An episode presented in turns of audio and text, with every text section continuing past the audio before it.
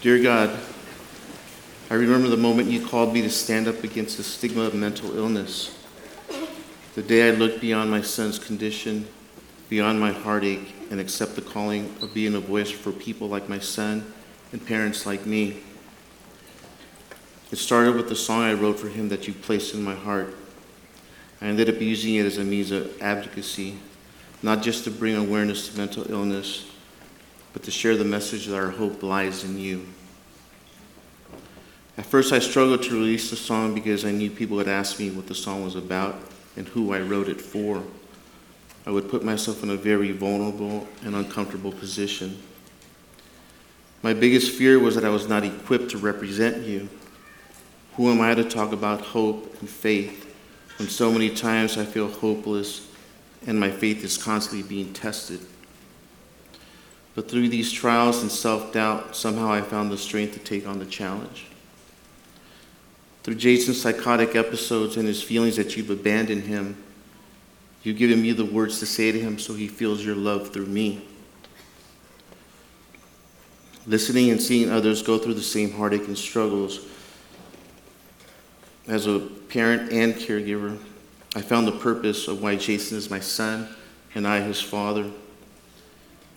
You placed in my heart the desire to help others and to show and share to them how you see me through some of the most difficult and knee bending times of my life.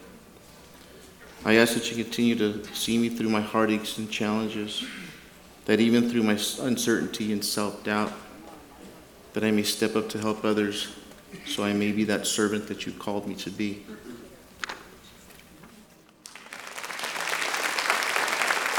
This morning we close our Esther series. Have you guys been here for our Esther series? You experienced some of it? We've got yes, we've got a lot of great. Uh, you can clap. You can clap. I'm hoping what you're clapping for is what I'm about to say, which is that I've had a lot of conversations uh, with people in our church these last four weeks who have really resonated with this idea of stepping into a place that needs change and being used by God to be a change agent there, like we see Esther in the book of Esther. This morning, as we close our series, we take a different look at the book itself and say, well, what if you, as an individual, what if you're not called to be the change agent in the place where you are planted, but maybe God is calling you to be an advocate for someone else who's called to be a change agent, someone who needs support, someone who needs encouragement, someone who needs to be loved by you, right? Maybe you're not Esther, maybe you're Mordecai in the story. And so this morning we're going to take a look at the book of Esther through the angle of Mordecai's role as an advocate for the primary change agent to say, how can we step into a lifestyle where we are not just changing the world, but we're partnering and exploring ways that we can connect with others as they change the world as well. And to do that this morning, we've got a guest speaker that I'm so excited to introduce to you. His name is James Westbrook, and he is planting a church down the street in Oakland uh, just next month. And so I told James, hey, before your church starts meeting every Sunday, just come and share with our church. We'd love to have you teach the word for us. James is a good friend of mine. He's been here in the Bay for about a year since God called him and his wife Desiree and their two kids to fly across the country and put down some roots here. Uh, he was here for a while with Desiree and the kids as they finished grad school in Marin County at uh, Gateway Seminary there. He did some work at Southern Seminary in Louisville and then finished off at Gateway Seminary with his master's degree. And he's been serving the Lord in ministry for a long, long time. Uh, they are great people, and I do feel like I need to tell you that we vet our speakers very carefully primarily on their humility. And so I took James on a test a few weeks back. I was invited by some pastors to go play golf. And I don't know if you know me, this is funny. I am not a golfer at all. Um, and so I'm embarrassed to go stand with all these other people that I don't know very well. So I called James and said, You got to come with me. And he said, Yes. And so he came out, and he's as bad a golfer as I am and he's hacking the ball all around the court, right, course, see? And everyone's like looking at us, and we're just having a good time talking, whatever. And so uh, he didn't swear, he didn't cuss, he didn't break a club over his knee. He's like, this is a man of God. And so this is. so you have a special treat this morning hearing uh, James speak on Mordecai in the book of Esther. Well, good morning, Three Crosses. Good morning, good morning Three Crosses. Yeah, I'm so glad to be here with y'all this morning. This is the church that we've been driving past for the past year, looking up, saying, man, what do they do in there off the highway? As we're dropping our kids off at Redwood uh, Christian uh, School, and uh, we're so encouraged when we stepped up into this place, said, man, these are people that are serious about the mission of God. When we went to your ministry out there, we see all these cards and all of this ministry activity all over the world. I'm like, man, how do they keep up with all this? I am encouraged. And uh, y'all most of y'all already know. Y'all got some Oakland roots. You know that, right? Yeah, yeah, that's right. Yeah, that's right. Yeah. I was started in Oakland, and then the Lord uh, moved you in Castro Valley, and, and so hopefully uh, you guys have touched the ground there, anointed the ground there, and uh, hopefully I can get some of that anointing as we get ready to plant this church in the East Lake community. Well, I've been really encouraged by this series. This series in the book of Esther is such a great book and a great reminder to us that God does call us sometimes to speak truth where truth needs to be spoken that God does raise us up for such a time as this to do things in our life that sometimes is uncomfortable but necessary. Having those courageous conversations, talking in, in, our, in our work environments, the places that God has planted us to advance His kingdom in the world whether that be in our home and having those hard conversations with parents and parents with our children, whether that be at the school or in the marketplace, wherever it is, God can use his people mightily if we will just be obedient and courageous enough. But as Danny set us up already, we, we, we see today that, look, maybe you're not the primary change agent. Maybe there's something that the Lord is calling you to in your life where you're not the primary change agent, but you are a catalyst for courage in your life. Maybe you're there for someone else. That sounds very familiar to Christian doctrine. That maybe God is not just simply put, here, put us here just simply for our victories, our battles, but He puts us here on, uh, for the behalf or on behalf of one another, that we may encourage one another in the work of the ministry. Amen? And we're going to see that today. It's a fun activity reading the book of Esther and looking at Mordecai, and you see how much he's actually playing a vivid role through the work of the Spirit. God is using him as a catalyst for courage in that book. See, you might not be this guy right here. Yeah, yeah, that, that's, that's, that's the homie. That's my boy Frodo. You, you, you might not be Frodo. Frodo is the primary change agent. It is his responsibility to be the ring bearer to get this thing done. All right, so, but, but maybe that's not what God's calling you to in any given situation in life. Hopefully, you're not this guy. Yeah. Yeah, we might need to see a dermatologist. Yeah. yeah. But, but, but maybe, I love that expression. Uh, but maybe God has called you to be this guy. Yeah. Maybe God has called you to be Sam. Listen, I can't carry the ring for you. I'm not called to be the primary agent. I'm not in position. I'm not in power, but I do see the problem with you, and I'm gonna walk with you. As a matter of fact, I'm gonna carry you as much as I can in partnering in this issue, partnering in this ministry. And God has, I think, a word for us regarding how He has called us to be catalysts. And we see this all over the New Testament.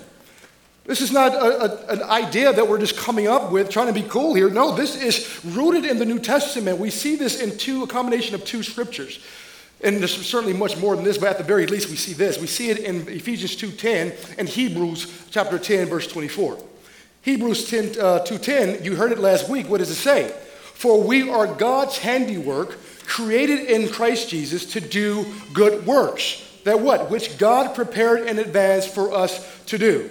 There are good works that God has created for all of us to do. And this church knows as they live life on mission, uh, this church knows that it's not just the pastor, it's not just the professionals, it's not just, just us that, who stand in the spotlight. But all of us have been given gifts that the Lord has lavished upon the church that we were going to talk about later today. All of us have been dispatched by the, by the, uh, by the Spirit of God to do work for those who are actually in the church. See, God has gifted us and He's called us into good works and He's called us to work. And the beauty about that is that you don't even have to make up the good work. God has already prepared it for you. And all you have to do is be obedient and walk into the good work. Well, how will I know? Well, you're going to be doing the good work. And that's how you know. it just kind of comes upon you. but the other scripture is going to be Hebrews chapter 10. This idea of spurring one another on. We see this in let us consider how we may spur one another on toward love and good deeds. let us consider, let us contemplate, let us reason and think about how we may be able to spur, how we may be able to encourage, how we may be able to catalyze one another unto love and good deeds. When we ask the question, Lord, how will you use me and, and, and what's your calling on my life? We have a very basic one right here. This is low hanging fruit for us right here. That God has called us, in the very least, to encourage one another and to think about ways that we can catalyze one another to be change agents in their life. And so we're going to talk about that today as we look at Mordecai. Uh, there are some very encouraging things that we can see today regarding how we may be able to be catalysts in this world, in God's kingdom. And the first thing I want us to look at, we have three basic points here. The first one I want us to see is the catalyst in their distress. The catalyst in their distress. We see this in um, Esther chapter 4. And let's pick up in chapter 4, uh, verse 4. We see that when Mordecai learned all that had been done, Mordecai tore his clothes and put on sackcloth and ashes and went out in the midst of the city. And he cried out with a loud and bitter cry. He went up to the entrance of the king's gate, for no one was allowed to enter the king's the king's gate clothed in sackcloth. And in every province, wherever the king's command and his decree reached, there was great mourning among the Jews, with fasting and weeping and lamenting, and many of them lay in sackcloth and ashes. Well, we've been hearing the story all week. What in the world is going on? What's happening at this point in the story where it will cause this brother to, to be just filled with distress and filled with such cry and, and bitter cries? Well, he was just he just received a, a notice from a person named Haman, um, excuse me, from the, the decree through the, the, the vicious work of a person named Haman. And Haman says that, listen, I want to destroy what we know as the people of God, but he says, I want to destroy the Jews. And he convinced the king of Persia to destroy the Jews, convincing him and lying, saying that they are causing all type of problems in the land. They do not uh, obey the rules here. Let's take them out. Mordecai is Jewish. Esther is Jewish. This has major implications on them, and he's filled with this distress. And it's not just, a, a, a, any type of distress, he's inconsolable. We see that he's inconsolable when we, when we read uh, his reaction to being consoled with his niece, Esther. It says that when Esther's young women and her eunuchs came and told her the queen was deeply distressed, she herself was distressed, but she sent garments to clothe Mordecai so that he might take off his sackcloth, but he would not accept them. No, this thing that I'm experiencing in this life, I, I cannot be consoled. I am so, and, this is spiritual depression, emotional depression going on here, and there's something that we can learn from this. But I think at the very least, there are two reasons as to why he's experiencing this type of distress. There's obviously obvious reasons here, but we see that there is evil happening in his society. Part one, there's evil happening before him. The other reason is that he can't do anything about it. He can't, he's not the primary change agent. He doesn't have the king's ear. That's enough to frustrate anyone deeply and, and cause a person to sense of, of this thing of hopelessness. What's the role of the catalyst even in that situation?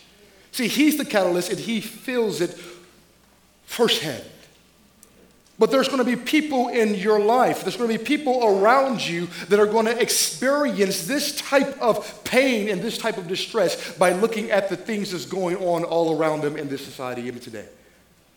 There are people that are experiencing all type of distress as they look at all the things that's happening. When I, even within my neighborhood, when I look at women who are just enslaved to this industry of selling flesh, there's going to be people that say that, listen, it doesn't just cause me just uh, uncomfortability, it breaks my heart, and I cannot be consoled on this thing. I, am leaving my heart and I'm leaving it out there, and, I, and people need to see that this is, I'm, I'm broken in this area. Lord knows that we have so many areas that goes around. Uh, there's enough to go around in this world when we look at poverty and when we, we look at uh, different issues regarding uh, homelessness, or it could be uh, immigrants coming over and feeling this deep sense of loneliness and a sense of desiring home. And, and some of us, we're going to come into contact with these issues and it's going to cause great distress for us. See, it's not the job of the catalyst to say, here we go again. It's not the job of the catalyst to say that, well, undermine the distress of the person that they're trying to catalyze and say that, why are you always crying about that issue?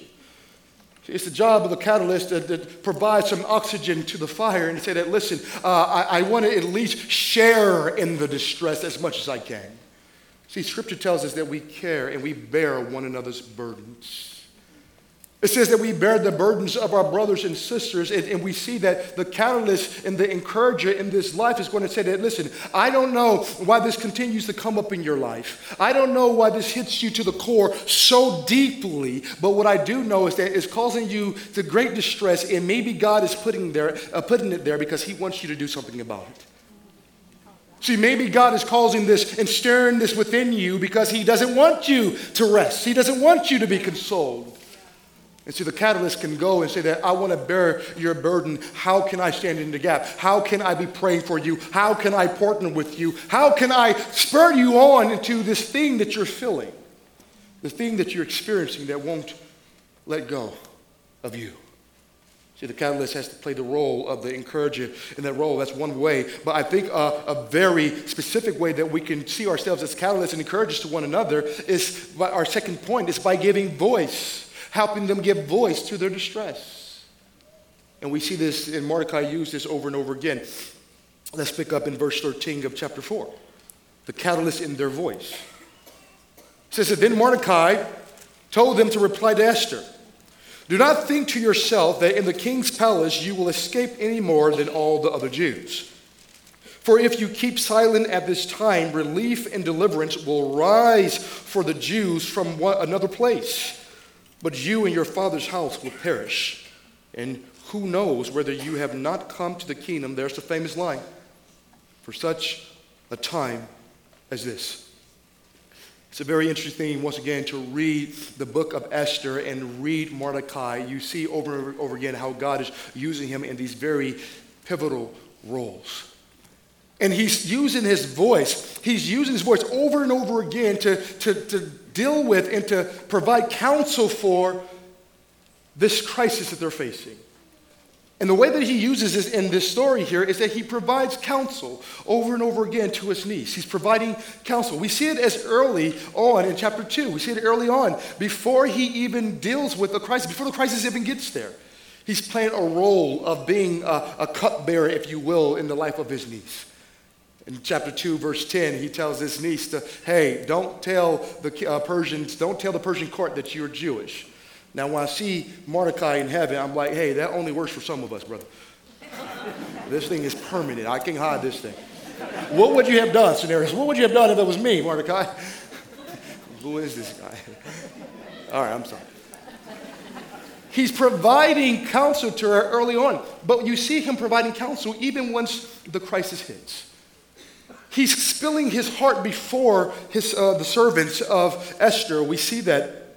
Uh, we see that here in our next verse. Well, I read this verse.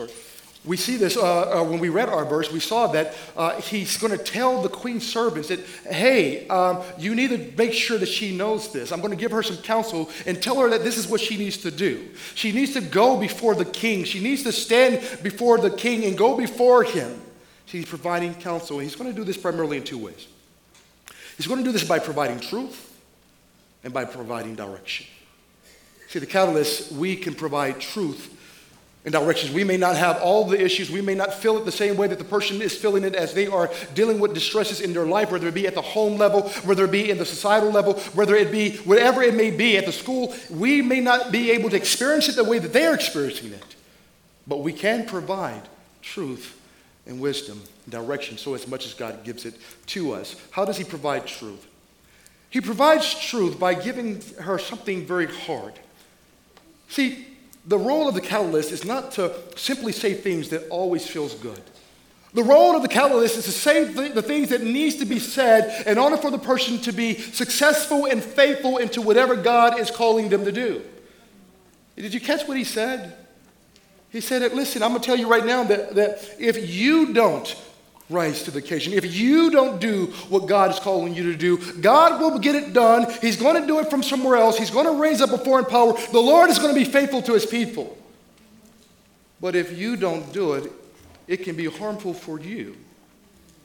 He's going to give her truth. You, you have to do something with this thing that you're feeling. You have to do the hard work of asking the questions Lord, why have you given me this burden? You have to do the hard work and say that Lord, maybe the Lord is calling you into more courage than ever than you've ever had to display in your life, more faith. But the, the catalyst provides truth. We can provide truth to one another, but he also provides direction. I don't know. When I read the story and I'm reading all 10 chapters, I ask the question, Lord, could she have done uh, what she did without the counsel of her uncle? Well, the easy answer to that is that that's not the way that God designed it. No. God put her, God put Mordecai in her life that she may know exactly how to deal with this issue with tact and wisdom. What does he tell her to do? Hey, you have to go before the king. We know that the Persian law said that if you go before the king without being summoned, then you can actually die. You can perish unless the king extends his golden scepter. He says, Listen, I, I know that that's going to be difficult for you to do. I know that that's going to cause, require some faith in you, but sister, you have to do what God has called you to do, and you trust the results to God. He's providing her with some wisdom and with some direction. And this is the way that the Spirit uses His people every single day. We provide voice to one another. When we're asking the question, Lord, how will you use me? What is your calling on my life? This is a very low hanging fruit, very basic way that the Lord uses us every single day. God says that I'm giving you a voice that you may speak into the life of those around you. And this is exactly how he uses Mordecai. I love this, this, uh, this quote by this theologian named Abraham Kuyper when he's talking about when we're looking at people in their distress and we're looking at people when God is giving them calling and God has given us voice. This is something that we can actually tell our people as they are wrestling with the thing that God is giving them. Says that, listen, if, if someone is wrestling with this thing and they're standing on the fence and they're playing with this thing that God is giving them, and, and maybe you're the person here that said that, hey, I've been struggling and I've been thinking through, I've been birthing this ministry, I've been, whatever it's been, this thing has been going in my mind for a long time, but you haven't done anything with it and it's still burdening you. Maybe you should hear this quote here. And we can certainly say this quote here to those that we are advocating for. Kuyper says this he says, when principles run against your deepest convictions, begin to win the day. When principles that run against your deepest convictions begin to win the day, then battle is your calling, and peace has become sin. You must, at the price of dearest peace, lay your convictions bare before friend and enemy with all the fire of your faith. We are the battle cry for those who are around us to say that, hey, this is not the time to be peaceful. This is not the time to just sit on your hands. This is a time to say that, hey, you have to act, and I'm going to do some research for you. I'm going to do some groundwork for you. I'm going to go to Wikipedia on your behalf. We're going to do some research on this thing. I'm going to go to the pastor. I'm going to give you some wisdom. I'm going to do whatever I have to do, even if that means I'm going to take a call at midnight to say that, hey, you struggling with this thing again, huh? I'm going to provide, I'm going to stand in the gap, and I'm going to provide my voice to be able to be a catalyst in your life. We need that. And we're going to see, even in our next point, why this is so necessary for us to be that for one another. And we see that in the fact that, listen, the catalyst is a part of the story. The catalyst is a part of the story because it's necessary that the catalyst be a part of the story. Let's read this in chapter 8 and uh, picking up in verse 1. It says that on that day, King Ahasuerus gave to Queen Esther the house of Haman, the enemy of the Jews. And Mordecai came before the king, for Esther had told what, was, what he was to her. And the king took off his signet ring, which he had taken from Haman, and gave it to Mordecai. And Esther set Mordecai over the house of Haman. Over and over again, we see that Mordecai is a part of this story. It's not just Esther that's a part of the story. Mordecai is going to be mentioned more and more and more, even though he's not the primary change agent, he's the catalyst. When we operate as catalysts in one another's lives, we are a part of the story, and we need each other to be a part of one another's story. When you read the scripture, you read 1 Corinthians 12, you've seen it?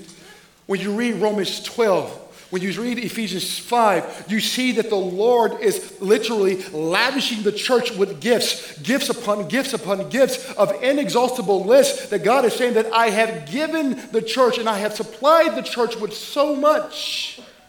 I've given them this for the work of the ministry. I've given them this for the encouragement of one another, for the edification of the saints. I've given you and me in the pews. I've given all of us all of these things that they may be my body to one another, my arms, my legs, that people may experience the love of God and the encouragement of God.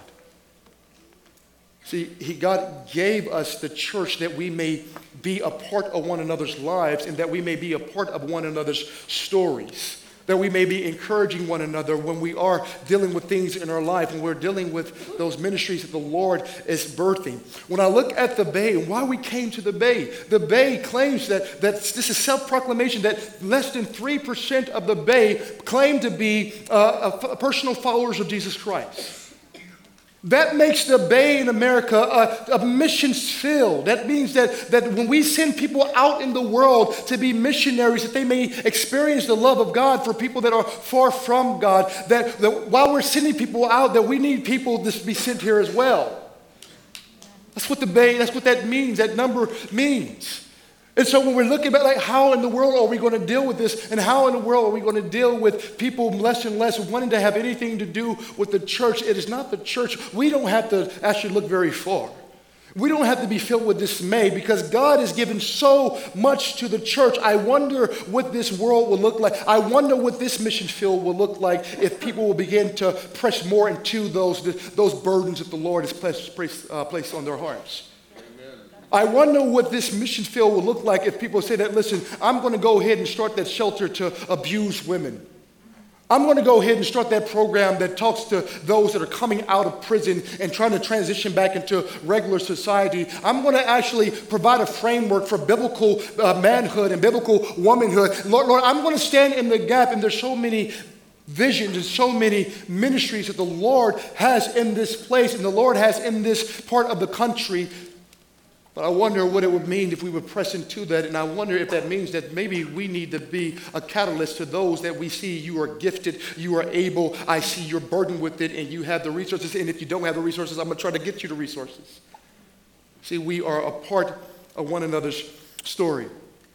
When I first moved to the Bay, I moved into my neighborhood in the East Lake neighborhood. I love my neighbors. Uh, we have great neighbors uh, around us. And as I came in, people down the street, they're looking at it and saying, Oh man, we got a pastor that moved into this neighborhood. That's what's up. Oh, and look at that. He even dressed like us. Okay, he's one of us.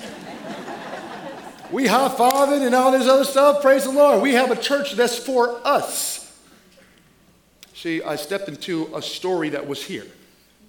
And I realized that when they say that I'm starting a church that was for us, the, the pronoun that they're referring to is, is people that look like us and, and live like we do and, and, and, and, from the culture that we are. And, and it's to my surprise when they begin to see what I actually took seriously in Ephesians chapter 3 that high fives, the high fives and the praising, it stopped.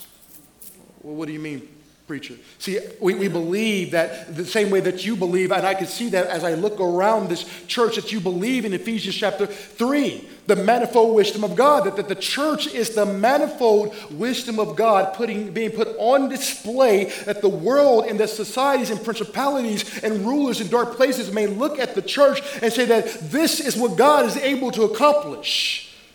It's the manifold wisdom of God, meaning that it's the bouquet of flowers. It is multicultural. It's crossing socioeconomic lines. It's crossing and breaking all types of barriers across gender lines. It's doing all types of things that's confounding the world. And they're saying that how in the world are you able to do this? And God says that, listen, I got that bad boy on display just so you can have that, that reaction.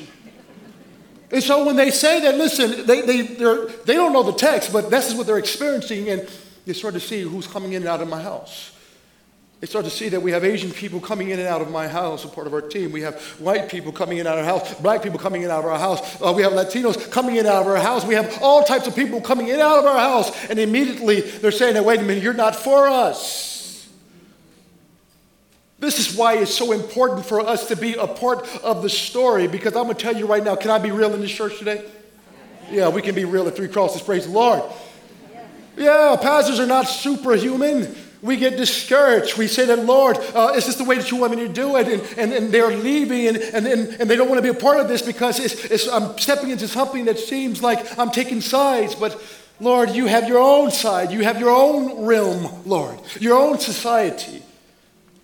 And see, I, I, need someone who's going to be a part of my story that's going to be able to provide truth to me and provide direction to me. I'm so glad to be able to have a friend like Danny and friends like, like Three Crosses is able to say that, listen, I'm a part of your story. You're not here alone. We're going to lock arms with you. We're going to pray for you, brother. And you're, and you're not standing in this thing alone. Yeah. And for the sake of the gospel, that the kingdom of God may be advanced throughout this part of the country and through the world. It says that, listen, I'm going to stand with you. See, the catalyst says that I'm going to stand with you. Listen, Esther, I know that this is going to be a very terrifying thing. Because you don't know that when you go there, if he's going to extend that scepter or not to say that I'm going to save your life. You have no idea what's going to happen. And sometimes it feels like you're stepping into the void, you're stepping into darkness, into the unknown. But I'm going to tell you right now that, that, that you're not alone, and I'm going to be praying to the God of heaven to be with you. And I'm going to provide you with counsel. I'm going to do whatever I can that you may understand that I'm a part of this story.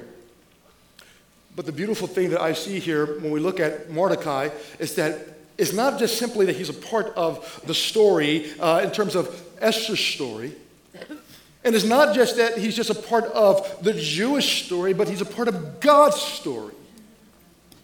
When, when, we're when the Spirit gives, gives to the church, and when Jesus inaugurates the church and says that you will be my witnesses starting in Jerusalem all the way into the uttermost parts of the world, that you will be my witnesses, and I'm going to send my Spirit that He will comfort you and bring to mind all that I have taught you, and that He's going to actually be the one that's going to be, in, uh, that's going to be responsible for providing you with spiritual energy for the task.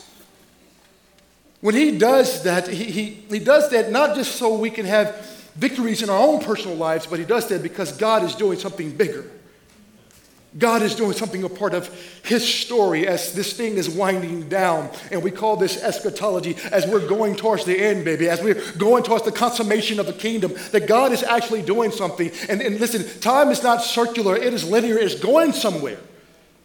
He says that, that all of those thousands of conversations and courageous conversations that you have to have, the burdens that I place in your life, the, the catalyzing that you're going to do in order to encourage people and letting God use you, that all of that is feeding into my story and what I'm doing in the world.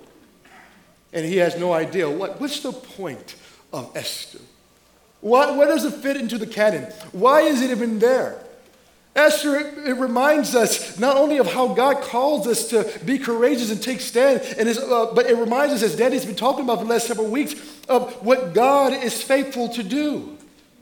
Genesis 3 tells us that, listen, there's so much brokenness in the world, so much sin in the world, the things that humans do to humans, the super, superficial ways that, that we come up with to, to treat one another, it's just human sin. And it's because sin entered into the world, but God doesn't leave us in the sin. He leaves us with a promise as it pertains to how sin entered into the world.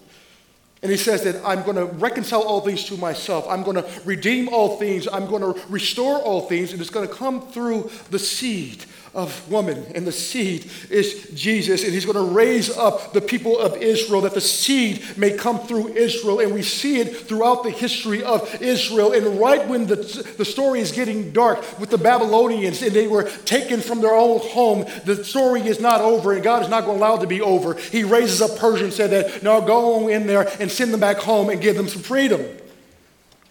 Well, when they out of the frying pan, out of the fire and into the frying pan, They're with the Persians now, and now they're at the brink of destruction again. And God is faithful to his promises and says that, listen, there is a seed that's going to come, and I'm going to protect this line, and I'm going to make sure that Jesus Christ is coming. He's coming, he's coming, he's coming. And what does he do? He protects the line. And God, the book, the book of Esther tells us God's story is what he's doing in the world that Jesus may come 400 years later, that we may be sitting here 2,400 years later, praising the Lord for how he has redeemed all things through himself, through the sacrifice of Jesus. Jesus dying the death that we should have died. Jesus living the life that we should have lived, that we may have this righteousness that comes from God through the word of Jesus. What you're doing is a part of God's story.